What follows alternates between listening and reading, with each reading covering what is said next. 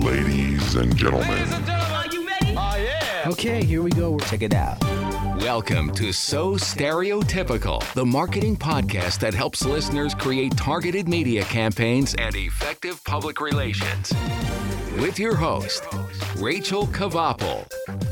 Hi, this is Rachel Kavapel, and welcome to episode one of So Stereotypical, the show where we break down marketing and public relations in a little more realistic way.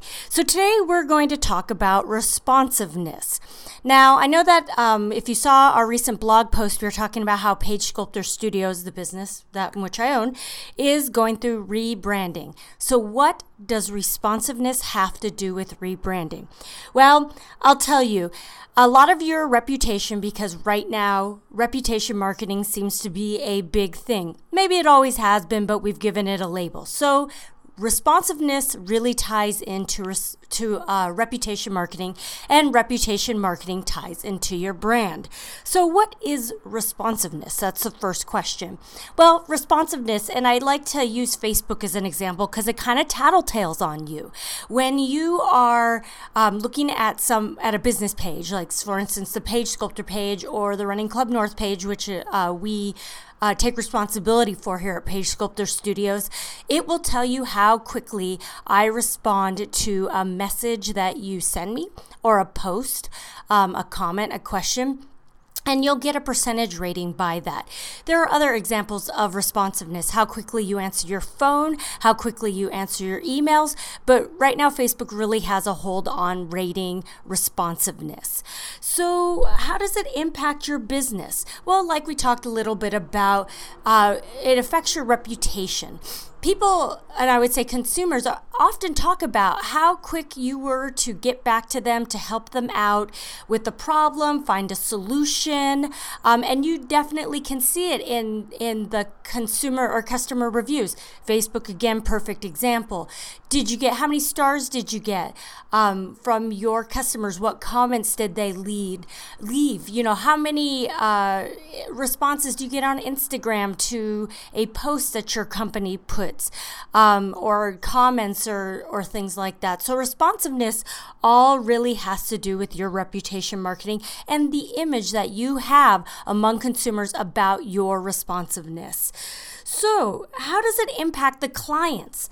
Well, it's kind of an interesting thing. Clients are actually impacted by responsiveness, but that often has to do with how you know what their needs are and and i would say that every consumer has a different idea exactly of their needs and how timely they are some so i'll go back to the running club north page in which um, we're responsible for there are a lot of races that happen throughout the season and even though the website the running club north website has a calendar that posts who is actually in charge of the race, the race directors.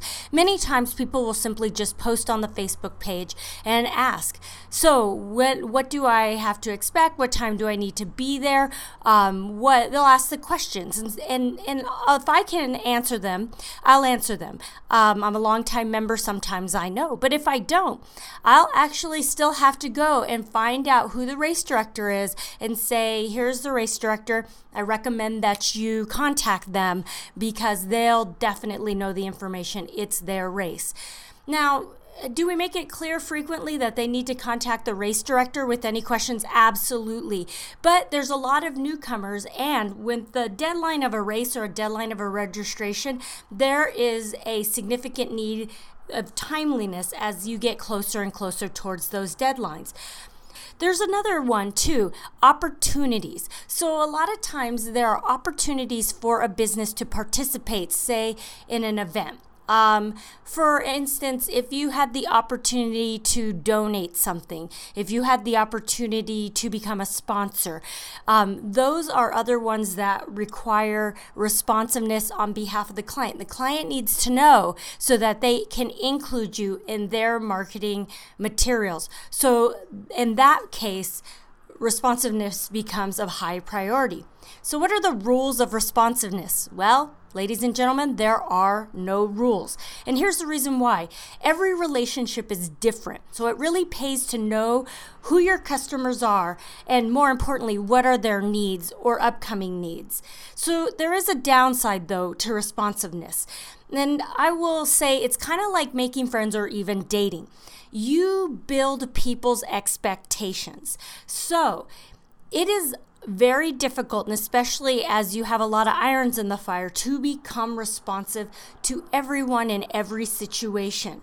So, as horrible as this sounds, but it's the truth, you need to give your greatest responsiveness to your best clients and the customers that are offering the best opportunities for your company.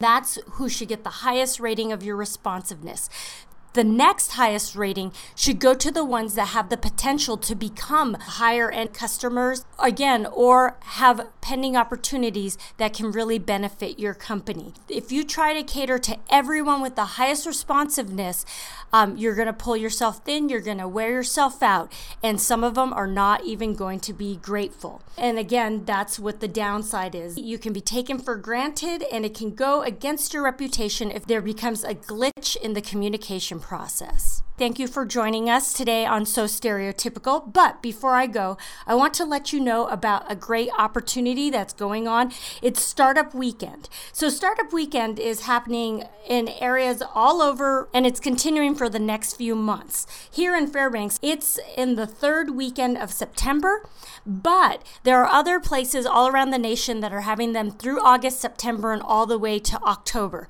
So, if you want to know the date of Startup Weekend, an opportunity for entrepreneurs, entrepreneurs to get their ideas out there and figure out how to make them a reality. So visit startupweekend.org and find out what's going on in a location near you. This is Rachel Kavapel, and again, thank you for joining us. We look forward to bringing you the next from So Stereotypical. That will conclude this evening's entertainment. It's time to go. Wait a minute. We're not going. Oh, So Stereotypical is a Page Sculptor Studios production.